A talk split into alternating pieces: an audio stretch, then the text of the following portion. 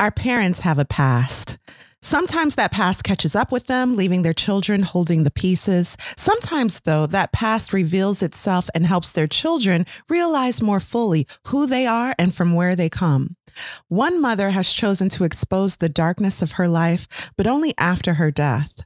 Will her children be able to handle learning who the woman they know best really is? The Mom with the Mystery, Eleanor Bennett. Our book, Black Cake by Charmaine Wilkerson, and you're listening to Lit Society. Let's, Let's get, get lit. lit.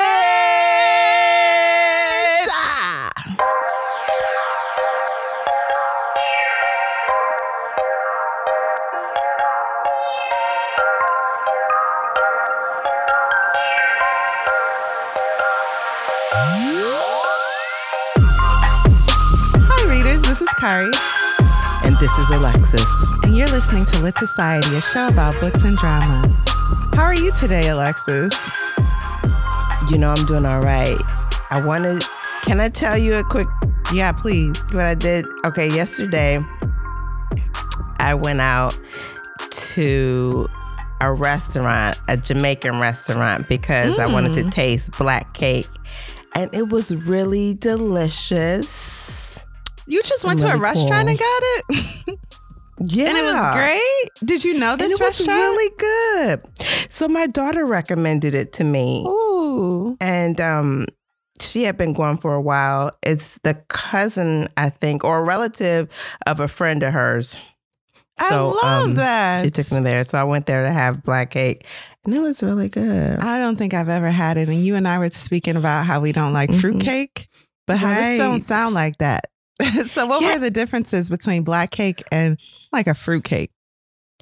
so for the fruit cakes that i've had in the past they've had actual fruit in them where Yeah. you could taste the whole pieces so i thought this was going to have like raisins and whatnot but it didn't Mm, so the um, texture was more like Cake.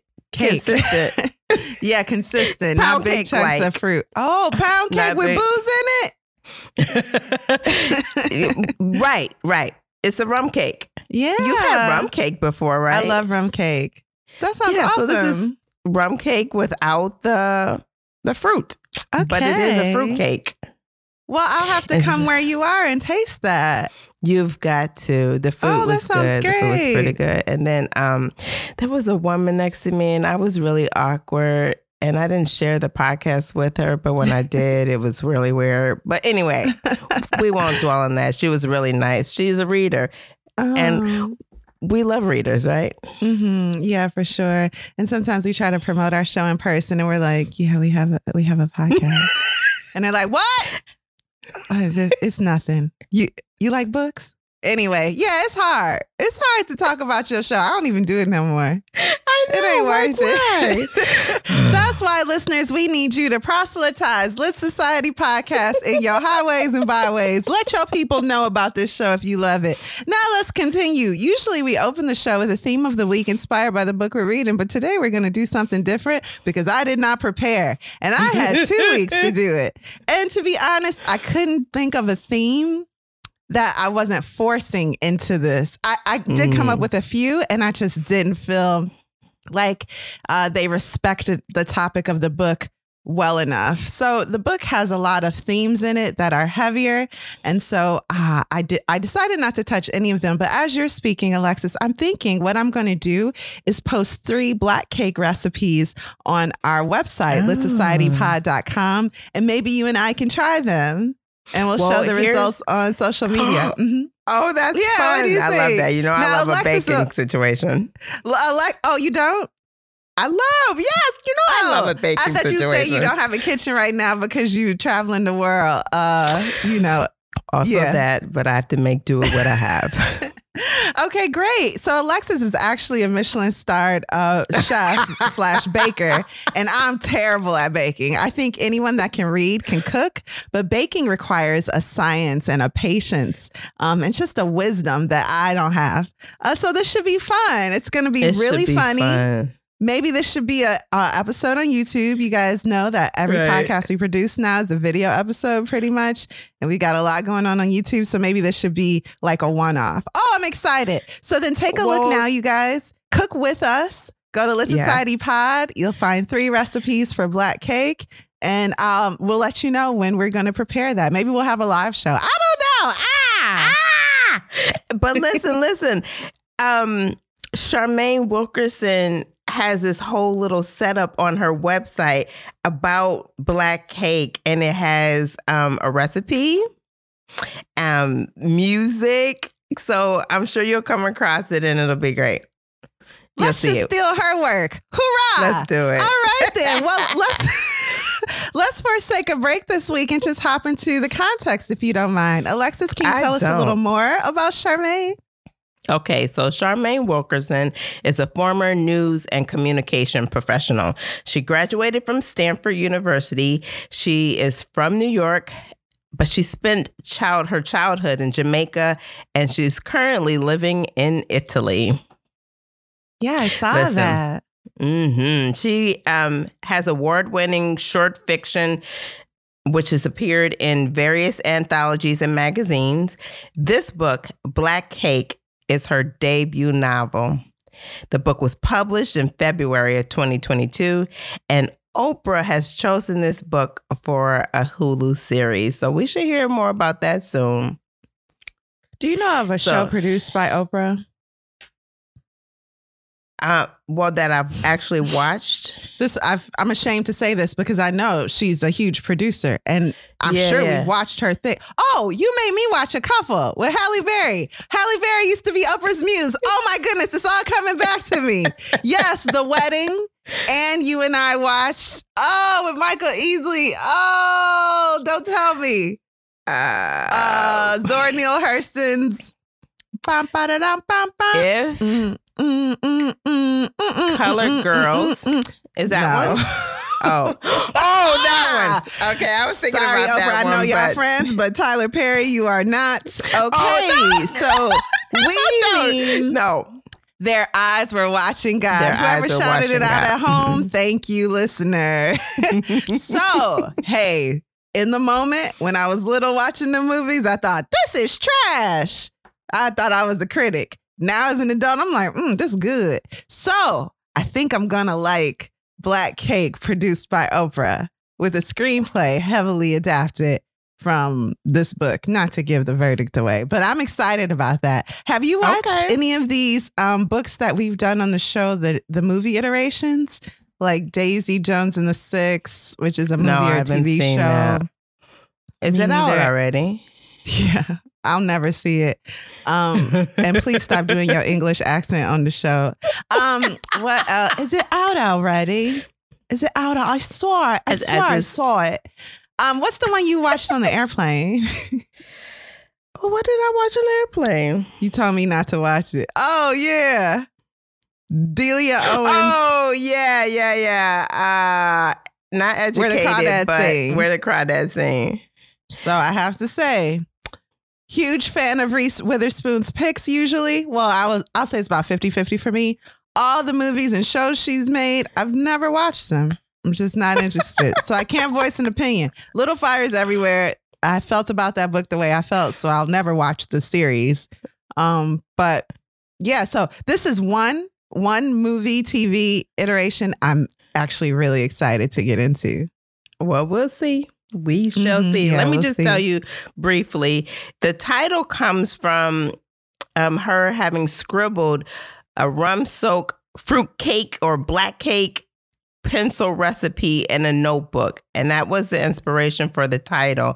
And then a younger relative asked her at one point um, for that recipe. And it made her think about inheritance and how we Mm. choose to keep some things closer to our hearts than others. And that helps her form out the book. So that's our author and a little That's bit of beautiful. context. Well, I love that. Well, um, can you give us a brief, no spoiler synopsis of the book? Yeah, estranged siblings Byron and Benny must come together after their mother's death to listen to an audio recording from her, which makes them question whether they really knew her. Kari, who do you think would enjoy this book? Yeah, if you are a fan of um, Yaa Gyasi and that type of layered character filled novel storytelling style, where every character in the book has a background that is interesting, that is thought provoking, and that leads to the book. The, the that helps the whole what the book becomes as a whole if that makes sense. Like every character's story helps the overall story of the book. I don't know what i'm saying it's early. Uh, but if you like that if you like yeah. that i think this may be for you. I hope that makes sense. Um, it's also based in family um, which Yaa Gyasi does really well. So that's who kept coming to mind um, when I was reading this. And Alexis, what made you pick Black Cake for our podcast? So when I saw the book, I, it made me think of an author, a contributing author to Essence magazines that I had read, and I knew that she was coming out with a book and I was wrong. This and it was not her. that person. It wasn't uh. her. It's actually a different person. I gotta figure out who it is, but it was not Charmaine. So that was why I selected the book. But you know. Well, Alexis, how do you feel? Are you ready to take a spoiler-filled deep dive into Black Cake by Charmaine Wilkerson? Yeah, I think I'm ready. The Let's floor is yours. All right.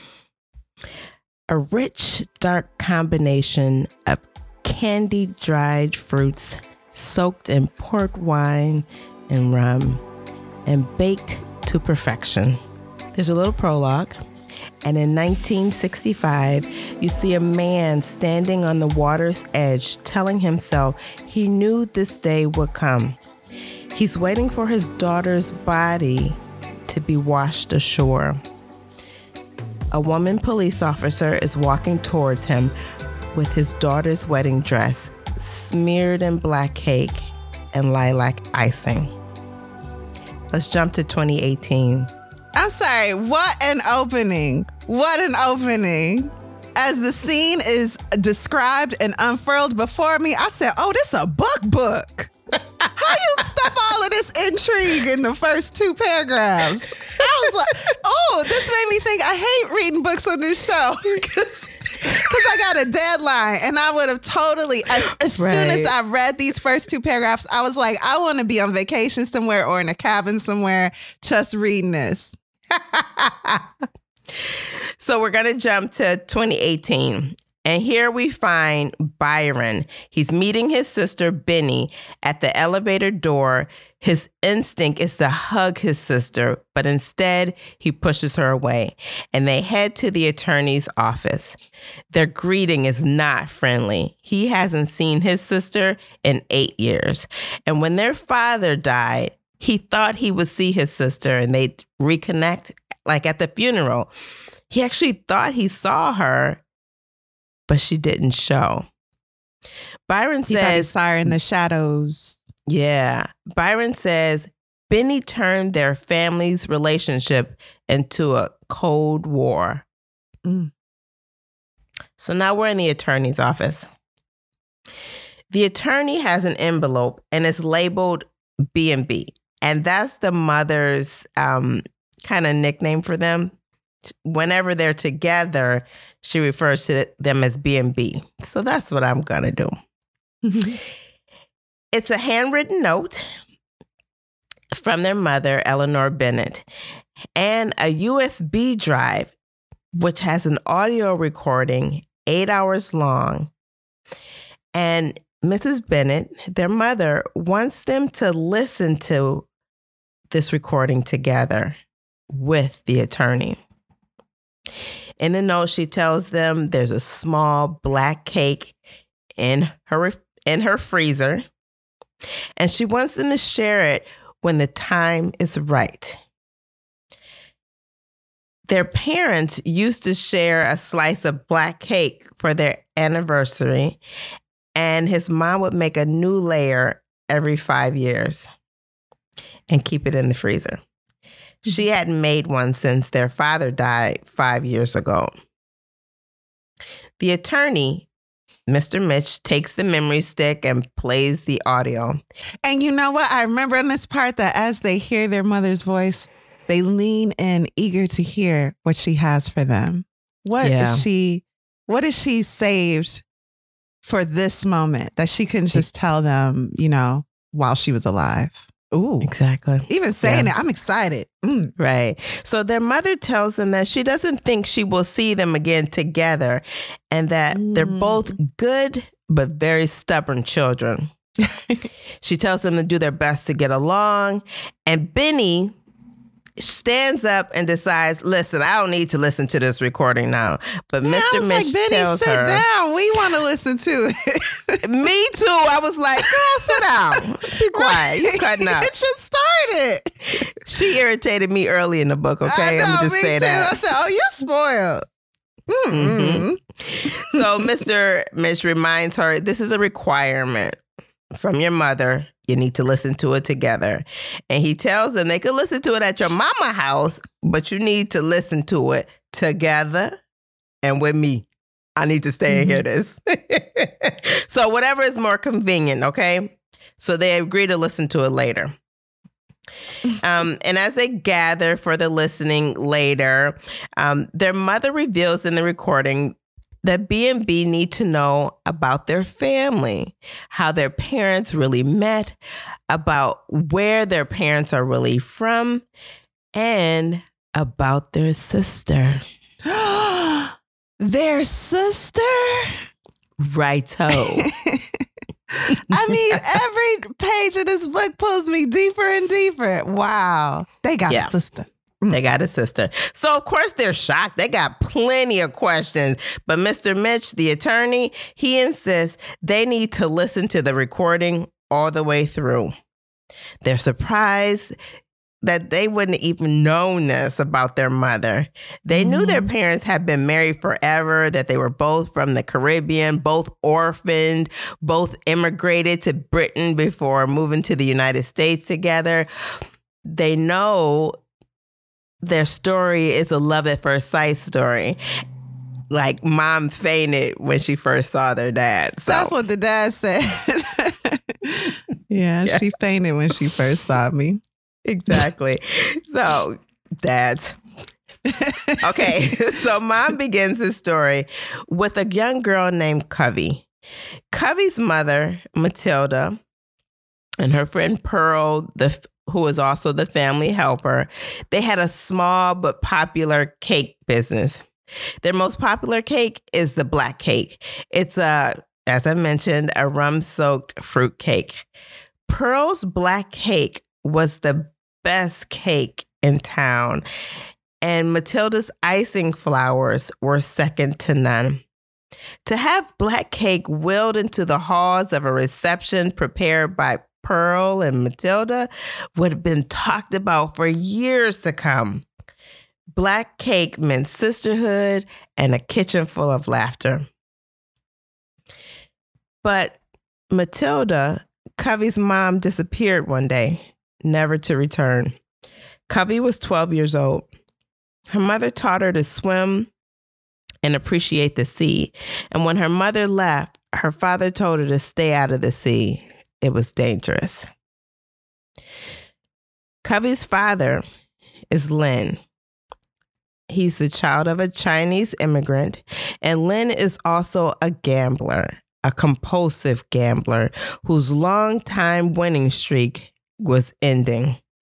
And it resulted in the loss of Covey's mother and some other things. Her father wanted to sell all his things and return to China, but he knew he couldn't return to China with his brown skinned daughter. His brother told him also that there's no island to return to. You belong The here bay, now. yeah. the bay was Covey and her best friend Bunny's hangout spot. Okay, they were both great swimmers. Covey was faster, but Bunny could swim the distance. They loved to swim, and the water in the bay just was challenging. It's a challenge that um, Covey embraced fully. They were often, though, warned to stay away and have more respect for the sea, especially since they were older now. Covey wanted her and Bunny though to try and raise money and be sponsored for this big harbor race. And this big harbor race brings like the best swimmers, but this the area that they were coming from again i mentioned is kind of got these tough waters and they would have the upper hand because they could practice in these waters so covey felt strongly that they could win this race bunny mm-hmm. however didn't like to race um, she knew that was covey's covey's strength but it, she didn't feel like it was hers, but it Covey encouraged Bunny to go ahead. Uh, there was going to do anything Covey did. Yeah. mm-hmm. and there's sharks in this water, and um, there's all kind of stories about why you should be afraid of sharks in the mm-hmm. water. So it's all kind of stuff. But do we need anyway. stories? We know. Hello. Okay. They eat you. Mm-hmm. Mm-hmm. Listen. Covey saw this race, though, as a ticket to get off the island. So Covey and Bunny, they practiced through jellyfish stings and fears of, of sharks. Let's meet Gibbs. So a new boy is in town. His name is Gibbs, and he joins the swim club. So he's now with um, hanging out with Covey and Bunny all the time. But he's also a surfer and he teaches Covey to surf, and she picks it up like a natural. They become fast friends and start spending time together and telling each other about their dreams for the future. And then the more they talk, though, Gibbs would eventually start saying, like, we, our future. you know what I mean? Anyway, so Covey knew she wanted to go to England for university so that she could do something with numbers, and she was good at it like her father. Gibbs also wanted to go to England. He wanted to study law so he could help people who have been taken advantage of. Gibbs felt that he had to leave the island if he was to have success in his future. Covey and Gibbs spends lots of time together because they were in a lot of the same clubs. Yeah, but they, they also stole some alone time. and her father picked that up. She he knew that she was spending time with some boy. Uh-huh. okay. Listen, Covey's father suspected she was seeing a boy, right? Of course, Covey gonna deny it because the kids is in love. and then one day, now I don't really get this part, but her father grabbed her hair, and then he knew that she'd been swimming in the sea. And yeah, because like, the, the, smell of the hair, the dampness. Yeah. Mm-hmm. Yeah. Okay. Bye. So he told her not dangerous. to go out there again. It truly was dangerous, and he thought she was being brazen. Yeah, so, yeah, yeah. Which she and was. So, yeah, because her mother really taught her not to fear anything, right? When mm-hmm. it came to the sea. Um, he told irony. her, "Don't go back out there again." Okay. Um, she was like, "You can't stop me." Shoot, he was like, "I'm gonna give you a whooping because you disrespectful." Anyway, that's what happened. Listen, it's September 1963. Hurricane Flora was coming. And back then, you didn't know a storm was coming until it was right up on you. Yeah. And then um, it was the season for storms. So, of course, they expect them, but this storm came. So on October 5th, 1963, three teenagers are swimming in the bay and two others are following them in a small boat the boat had already capsized and no one was going to admit that they were afraid. They was just trying to get back to shore at this point. Mm-hmm. The um, as the storm was approaching, Bunny's father actually reached out to Covey's father, Lynn, and asked him, "Hey, listen, meet me in the center, cause I'm gonna get Bunny from you. You know, the storm is getting rough. Let's do this." He was like, Bunny, she ain't here. I thought she was with you. So she done lied and said she at Covey house. Basically, they both at the water. They in the water, swimming y'all. With the boys. with Mhm. the with the boys. Okay. hmm So anyway, they they fathers come to the area where they think they are, and they find them struggling to get ashore. But what Lynn sees is that his daughter is strong, and she in love with some boy. Right. So when he approaches them, um, Lynn scolds Covey and told Gibbs, as the oldest, you should have known better. Um, but Covey steps up and is like, it's my idea. I made everybody do this. And Gibbs is like, listen, Mr. Lyncook, I take full responsibility. And Lynn knew then that his daughter was in love, but he forbade them to see each other. Yeah, he's And- like a boy like that could really uh, steal a girl's heart because he's taking responsibility. He's speaking up Mhm. like a man. He's taking, um, you know, the blame for everyone, and that makes Lynn even more terrified. Like, Mm-mm, what Yeah. a boy like that could, you know, take my daughter away. But they all made it to shore, and yeah, yeah, Gibbs Gibbs takes full responsibility. Yeah. I like the way you recited that. Anyway, spring 1965. Covey's father um, mentions uh, Clarence Henry, aka Little Man. Now, Little Man is the island bully, a ruthless moneylender, um, and crossing him could have deadly consequences. Mm-hmm. But Covey's father was like, "Oh, he coming to our house. He want to date you." She like, "What, huh?" Covey is shocked, of course, because she was like, "Why would I be expected to entertain such a man? And plus, he old as you, Daddy." So. This is the, not the kind of man that you want around your daughters because you've heard stories about him. And yeah, he's a rapist. Sorry. Also, that. Yeah, And her father- if you spurn his advances, he might kill you. Yeah. And the daddy got him coming to the house. This is dark. Very. And her father reveals that he's done some business with Clarence and he expressed mm. interest in Covey. So Lynn pleaded with his daughter, but Covey knew by that look on her father's face that it had to do with his gambling debts. One day, little man is like, Oh, excuse me, the reputable Clarence Henry walked to Mr. Lynn's home while Covey was home alone. He had been making regular visits for courting, but this was a different day. And when Covey told him, Hey, my dad is not here, so bye, don't come, he was like, No, I'm coming anyway. And so he tries to kiss her, push up on her, and and she turns away.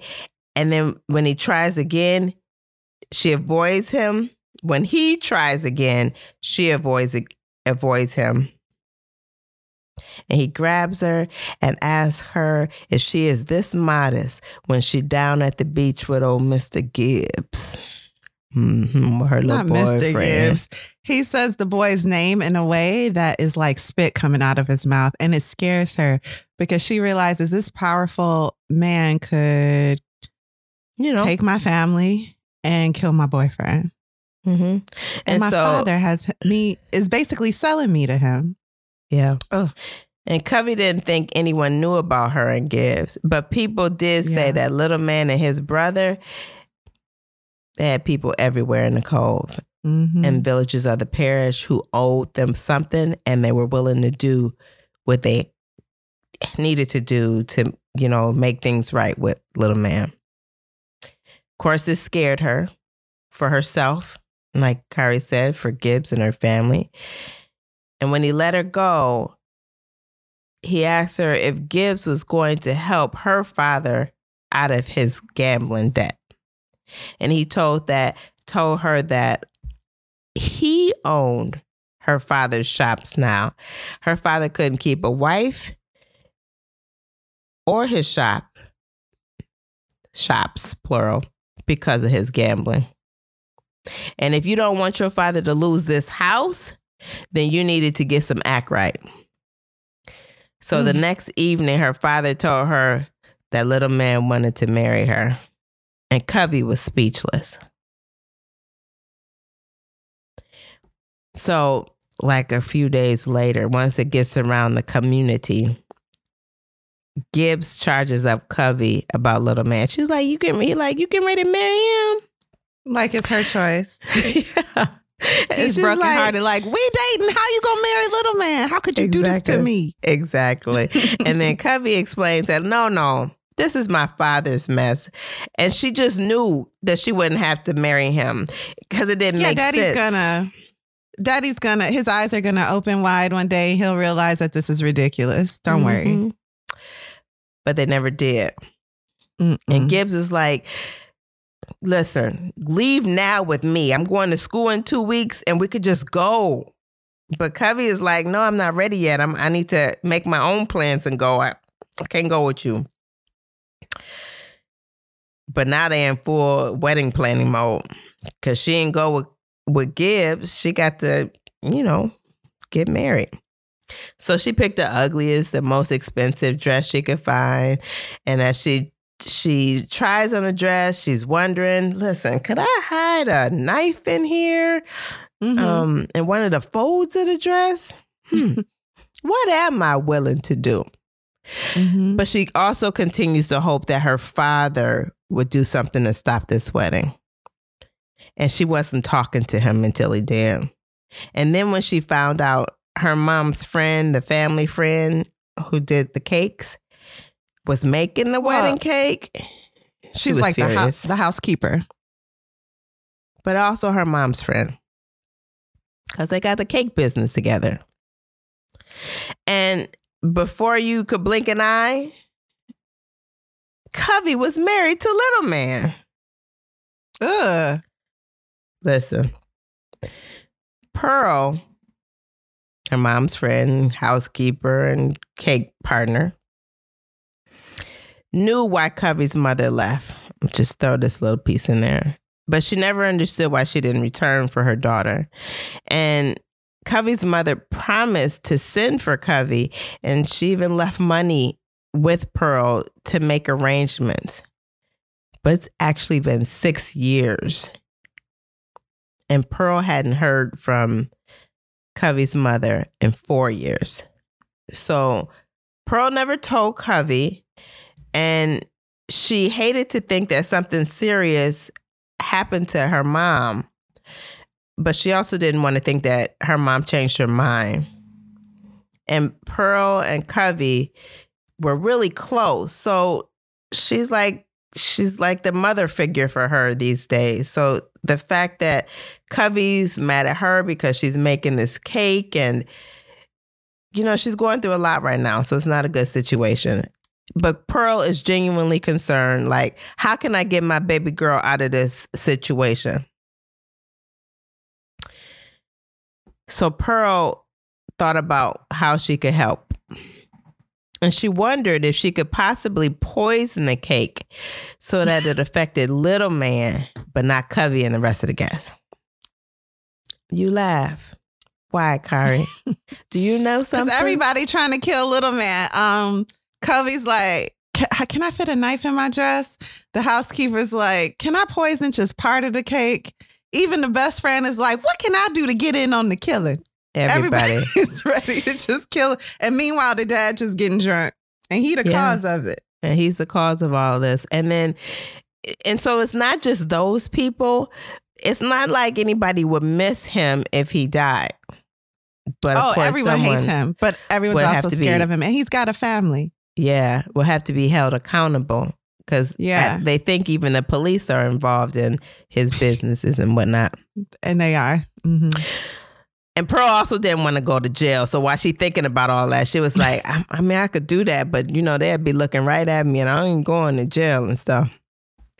So Pearl decided she was going to decorate this cake in a way that would spell out a code for for Covey to understand, Covey, Covey to understand. The top tier of the cake, that section would go home with the couple, okay? and it had lilac color flowers. And Covey didn't like the color lilac, and she would get the message and smile. And Pearl had a little bottle of poison. And she wanted to use it. She was still trying to work through how she was going to use it. it's rat Um, poison, yeah. Yeah. She was trying to figure out how to use it without getting caught. Because as I mentioned, she ain't trying to go to jail. So the day of the wedding, as I said, they got married. It's the reception. The cake is being wheeled out.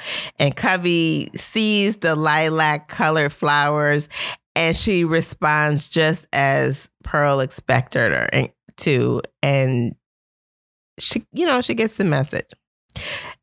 I thought it was just that even though I'm doing this, I know you hate it. Is that is that the message?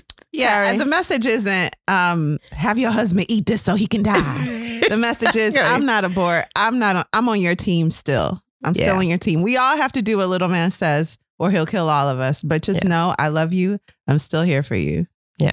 And she So- did all that with just a purple flower. Yeah. And at four that afternoon, after the cake was wheeled out, Clarence Henry, aka Little Man, stood up from his chair as he and his bride finished up their plates of rum cake, stumbled backward over his chair, and dropped dead. At his wedding, he didn't get. To, did I didn't know he got to taste the cake. I didn't know he got to taste the cake. Yeah, he died at his own wedding. Listen, Pearl ran to Covey, but Covey was already gone. On the morning of the wedding, Pearl topped the cake with a cluster of icing flowers, delicate periwinkles that would dazzle the guests and which would spell out a code that only Covey could decipher. Pearl had adjusted the coloring to give the flowers a lilac tone. The top tier of the cake, laden with the flowers, was the section that would go home with the bride and groom. Despite her distress, Covey would smile when she saw them. Pearl was sure of it. Covey had never liked lilac, just like her mother before her. Covey would understand what Pearl was trying to say. Pearl reached into her apron pocket for the small bottle that she'd been carrying around for three days and put it on the counter. She began to spoon more icing from a mixing bowl into the piping bag. Just then, she heard a psst and turned to find Bunny looking in from the kitchen doorway. Pearl pushed the bottle behind the bowl and waved at Bunny to come in. Well, look at you, Pearl said. Bunny spun around to show the pale swirl of the dress that she put on for Covey's wedding. She tipped her feet from side to side. Her shoes had been dyed to match. Then Bunny's smile disappeared. She walked over to Pearl, leaning against the kitchen counter, and hung her head. I know, Bunny, I know, Pearl said. She jutted her chin out toward the cake. But look, it's lovely, Pearl, Bunny said, sounding on the verge of tears. Then she twisted up her face. But the flowers, they're lilac colored. Yes, they are, Pearl said, nodding proudly. But Covey hates that color. Yes, she does, Pearl said. She put her hand on her hips and waited for Bunny to make the connection. Finally, Bunny smiled and nodded slowly. She straightened up and reached into the mixing bowl, swiping a bit of icing from the side with her finger. Bunny looked at the icing, then reached toward the bowl again. No, go on now, Pearl said. I still have to finish up. I'll see you out there. All right, later, Bunny said, wiping her hand on a dish rag. Walk good, Pearl said, as she crouched down and reached under the counter for more confectioner's sugar. When she stood up again, Bunny was already crossing the next room. On the afternoon of the wedding, the black cake was wheeled into the reception hall under a veil of white lace. There was the traditional moment of silence as four attendants lifted the veil. The guests cheered and applauded Pearl's latest creation, but Covey just stood there, staring at the cake, her face blank. It was as if the girl wasn't even in the room. It took her a few moments before her face began to change. First, she looked confused, just as Bunny had. She looked up at Pearl and back at the cake, and then her face softened. Finally, Covey understood what she was looking at. It was small consolation, but it was something. No one was more shocked than Pearl by the suddenness of which transpired soon after. At about four o'clock that afternoon, Clarence, little man Henry, aged 38, ruthless moneylender and occasional murderer, stood up from the table where he and his new bride, Coventina Dauphine Lyncook, nearly 18, had been finishing their plates of rum cake, stumbled backwards over his chair, and dropped dead on the white tile floor. Pearl hurried across the room trying to get to Covey, but when she reached the other side, Covey was gone. Listen, let's flash back to the prologue when I mentioned the man standing on the water's edge, Mm-hmm. Lyncook, Covey's daddy. This is where we find him. We've This caught up we now to find the beginning of the book. Mm-hmm. He's like, man, I can't keep a woman. I can't keep a wife. And now my daughter is and in the sea, In the sea. under the sea. I'm sorry. He's devastated, okay? He's devastated he put his daughter in this position and he wants his daughter to Is come he? back. Oh, good point. he is.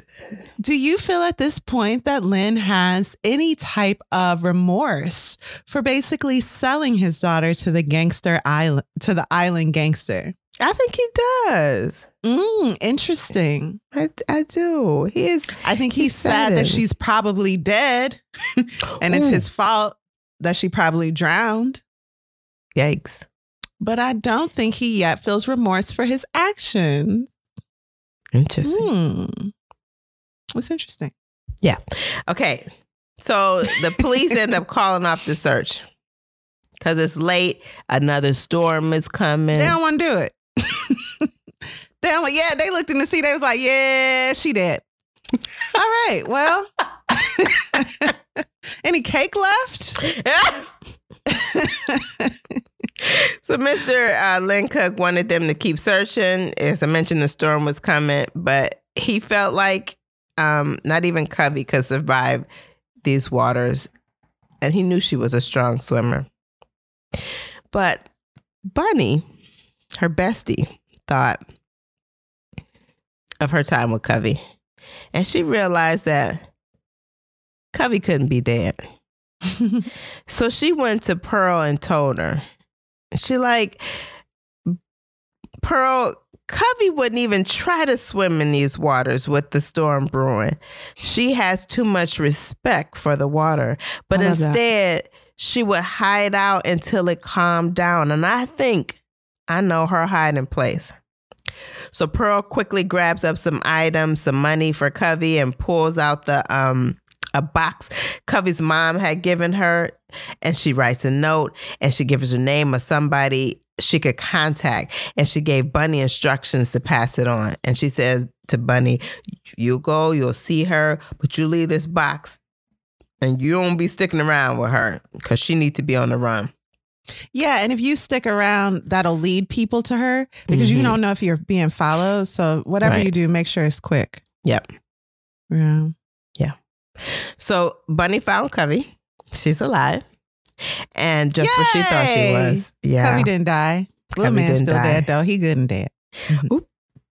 Covey knew that um, she would have to leave everything and everyone behind. She was now a fugitive. Even Mm. her dreams of a life with Gibbs. Though the contact in- through the contact information Pearl gave to Covey, she would find herself on a boat to London as the nanny of a family who knew someone, who knew someone, who knew someone else. Who yeah, so she's going to London where Gibbs is, but she can't even contact him because Mhm. word would get back to little man's family and they could still hurt the people she loved. Not her daddy Mhm. so much. I mean, she love him, but he's She- really in bad sorts right now. Yeah. But Pearl, the housekeeper slash friend slash mother figure in her life, and Bonnie, her best friend. Yep. So she was using her mother's surname. Um, and she was with this family of means. And she Mhm. promised to work for them for a year. Um, and they don't know her situation, just only that they're helping somebody to gain better opportunities. Mhm. The woman who helped her reminded Covey that she needed to stay hidden because everything she was doing was illegal. And anybody connected her that found her would suffer the consequences. So she was receiving continued enforcement that she needed to leave her past behind her. Lion King, and move as a different person. Don't just drop that. Lion King. Um, I couldn't help Okay. it. Sorry. Run, Simba, and never return. Mhm. Y'all get it. She needed to present herself as a different person, keep out of the way of other islanders, and she needed to remain invisible. This is a lonely position. Lonely. Oh, yeah. Yeah. It's Come in- already lonely being an immigrant uh, in a country where you don't know anyone, you have no connections, and the culture is just so different from what you're used to. But then you can't even, you have to be careful about making friends. If you do find someone that shares your culture, you got to think, are they from my home? Because I can't really talk to you because then it's going to get back to little man family. Oh, Right. it's just sad. Right. So when she eventually leaves the employer, the family, she begins school as a nursing student. So let's briefly return to the present, 2018. And I, the family is listening to the recording. And um, during the recording, Eleanor Bennett, their mom, reveals that she is Coventina Lyncook. Girl, we knew, but yes, shocking. Cause the kid V and V are like, who is this Covey and why is Mama? T-? They not quick. These people are brilliant, but they not quick.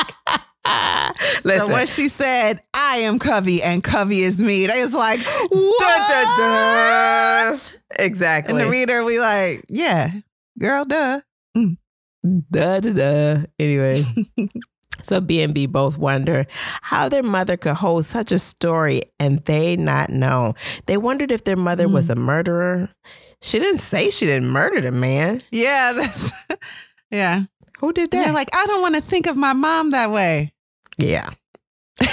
so she picks up and she Mrs. Bennett picks back up in the story and tells B&B that although she told them she grew up in an orphanage, it was really somebody else's story. hmm Another story? So the story she's been telling about her life to her children for her entire life is really uh, not her story. This is the first time they've known their mother's past. But the story she's been telling them, I was an orphan, I grew up in an orphanage. That's a story of someone else's life that Covey slash Eleanor knew once upon a time, which Alexis is telling us that time. Now, let's talk about Eleanor Douglas. Ellie. Mhm. Ellie and Covey became fast friends while they were both in nursing school. Nervous to befriend people, especially them from nervous to befriend people, especially those from the island. Ellie was a suitable friend. She was from the island, the other side of the island, but they was just meant to be friends. They had to be. they connected right away. Yeah. Ellie had the goal of becoming a geologist, but because she was black, there was limitations put upon her in England. And they were seeing England as a a place of kind of opportunity, right? Kari? Yeah, before they, of course, because they had never been there before. So when they arrived, they thought all of my dreams will come true. All I have to do is work hard and achieve them. Yeah. That wasn't true. So she told People still believe that to this day. to this day. yeah, right. Mhm. yeah. Just like America. Yeah. So, yeah, of course, this is the dream. Yeah. So the limitations were there. Ellie felt how limiting they were, and she was like, "We got to get out of here. We got to escape. We got to accomplish our goals." And the way to do that is Canada. So let's make a plan. Imagine Canada being a dream. I love Canada, by the way. I'm just saying, like, it's this is how dire the straits are that they're Mhm. in. Okay. it's a hard situation. dire. They trying to run to Canada for freedom, as many have done. Yeah. So Mhm. she also told Covey that she knew she didn't sleep at night, so she might as well come along with her. So it's the summer Yeah. of 1967. She's Go like, I know you're stressed. I know you're not. You're not sleeping at night because you're stressed out here. So come on, start a new life with me. We'll be sisters. So in the summer of 1967, they board a train to Edinburgh. And that train plows into a derailed freight car and losses of life occur. Fugitive. While in the hospital, the nurses keep referring to Covey as Eleanor. And though she tried to correct them, they would only say, Covey has died. Mhm. Covey has died. Okay. When they asked if she had family that she could contact, that they could contact, quickly, Covey quickly realizes that adopting Ellie's identity was the best way to go. Cause then for sure she'd be like dead, dead. Nobody would be Mhm. looking for her. And she didn't want to be found out. So she assumed, of course, she assumed that they're still looking for her. And so for the second time in two years, she was dead. And she now has assumed the identity of Eleanor Douglas. yeah. So when news reports come out, um, they say Coventina Brown died and she was identified through documents found at the scene. And when Covey arrived in Edinburgh for the new job, no one questioned it, of course, because they hadn't seen her. Um, she was good at her job, even though she didn't respond whenever they called her, but she could stop looking over her shoulder. They'd be like, Eleanor, Eleanor, Eleanor. And she'd be looking around like, oh, yes. Oh. yes, Mhm. that's me. yeah.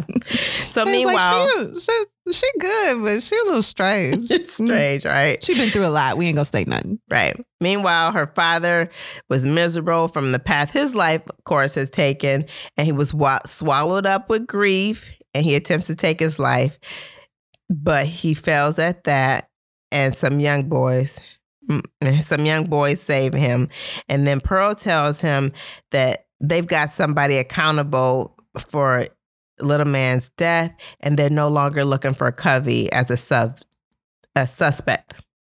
And although this man denied having anything to do with it, um, they felt he, there was enough um, motive for him to have done it. They This- want to wrap up the case, and everybody got motive. Yep. the story around So the island is now that Covey just really took an advantage of an opportunity, and it was highly unlikely that she killed Little Man.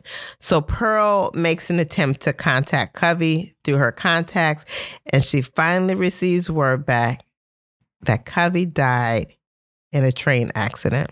yeah. Of course, now everybody has officially learned that Covey is dead and everybody's saddened. Gibbs learns she was so close to him. Only to be dead. taken away and die. Mhm. Yeah. He's devastated. My cubby was here Yeah. the whole time. So at the new job, Covey soared, but would eventually be assaulted by her employer. Mm. And cautiously, she returns to England. The assault leads to a pregnancy, but when Covey returned to England, she ended up staying in his hosp- hostel for unwed mothers. Um, and it's run by nuns. And these nuns would force her to give up her baby girl. So Covey worked and worked to try and get rid, uh, get her daughter back, but to no avail. They wouldn't tell her where the daughter is, um, where she was placed, and they threatened to call the police and have her um, called mentally unstable. This is heartbreaking. I um yes, she was assaulted and that assault produced a pregnancy, but when she had that baby, she wanted that baby 500%. Mm-hmm. And they tricked her and quickly stole her child. Mm-hmm. um, gave it to a local family for adoption and told her, if you look for this child, we're going to call the police. That's so dark. And she's been through so much already. And this is based on true events. This Mhm. happened to people, a lot of people. Yeah. Uh, yeah, it's so sad, so gross. And of course, she would, Covey's mom would learn later that a lot of people, this was done to a lot of people.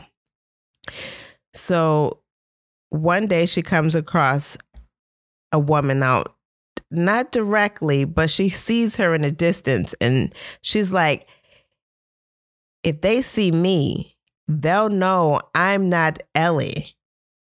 they'll know I'm Covey. She saw someone from stay." home. From Yeah. school. She saw someone oh, from, from school. school. Okay, Mhm. okay. And she's like, I can't stay here. I've got to go. And where does Mhm. she go? the US. But she knows she has to leave behind her baby and she has to leave Gibbs behind. But before she leaves, she finally sees her childhood, well, her teenage love. And what would she do? She tries to call out to him, but she don't have the voice. But Gibbs sees her and he's like, hmm, that looked like my covey. But I Yeah, he's like, my her." eyes are playing tricks on me because I know my Mhm. covey dead. Yeah.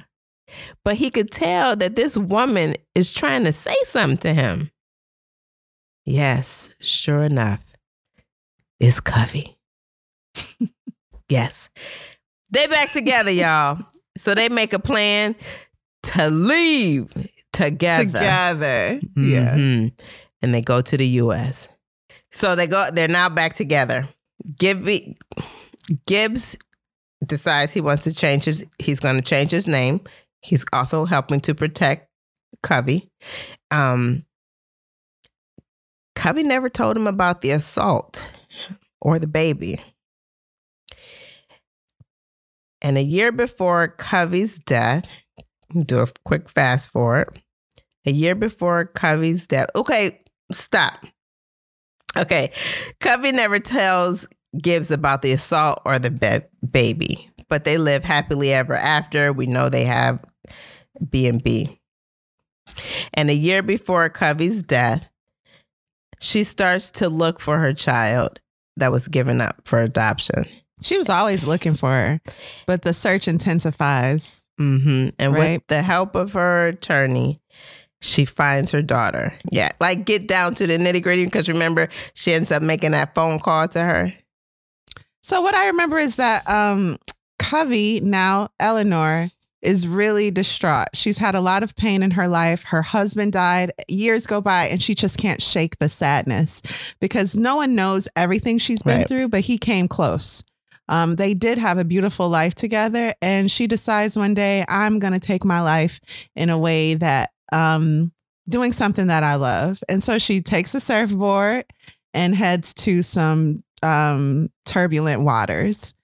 She's rescued, however, and while in the hospital, she haphazardly, I thought, sees a woman talking about food.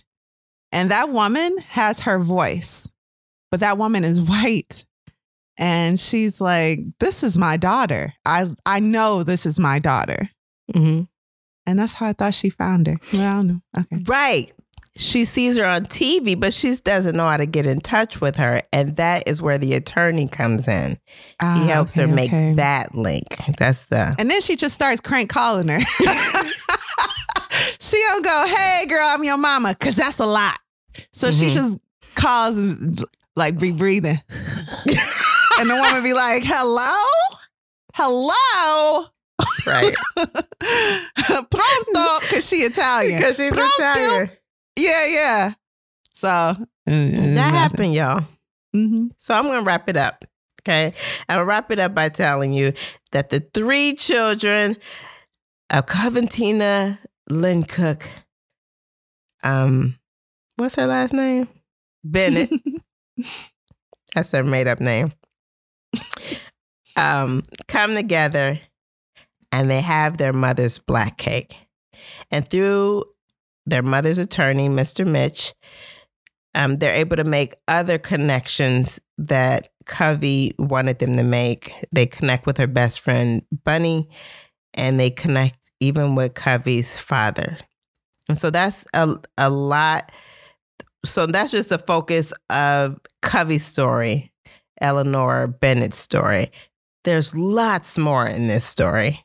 Lots more. Even while they're eating the cake, there's a surprise Yeah. inside. lots. There's so much in this story.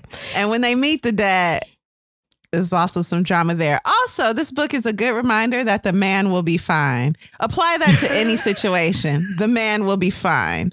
Lost his wife, his daughter died in the sea, the man will be fine. Eventually, Lynn gets over his gambling like it's a cold. I ain't a gambler no more. He marries a new woman, has a lot of kids, and he's wealthy. Yeah. And he's like, oh, my daughter family. And the son tells him, like, look at us. One of us is white. Guess how that happened? And that's all because of you. And spoiler, because this is filled with spoilers, Lynn has a stroke, but he don't die because the man will be fine. Well, that's the end of our story. okay. Shall we take a quick break? Yeah, let's do it.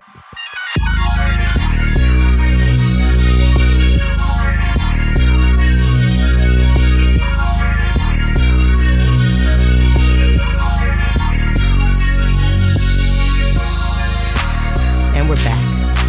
Woo. So, Kari, Yes. What's your final verdict? And would you recommend this book? Listen, this is the type of book that's so hard to condense into a 40 minute recap. You did an excellent job. Oh, and nice. Even with spoilers, you haven't given the book away.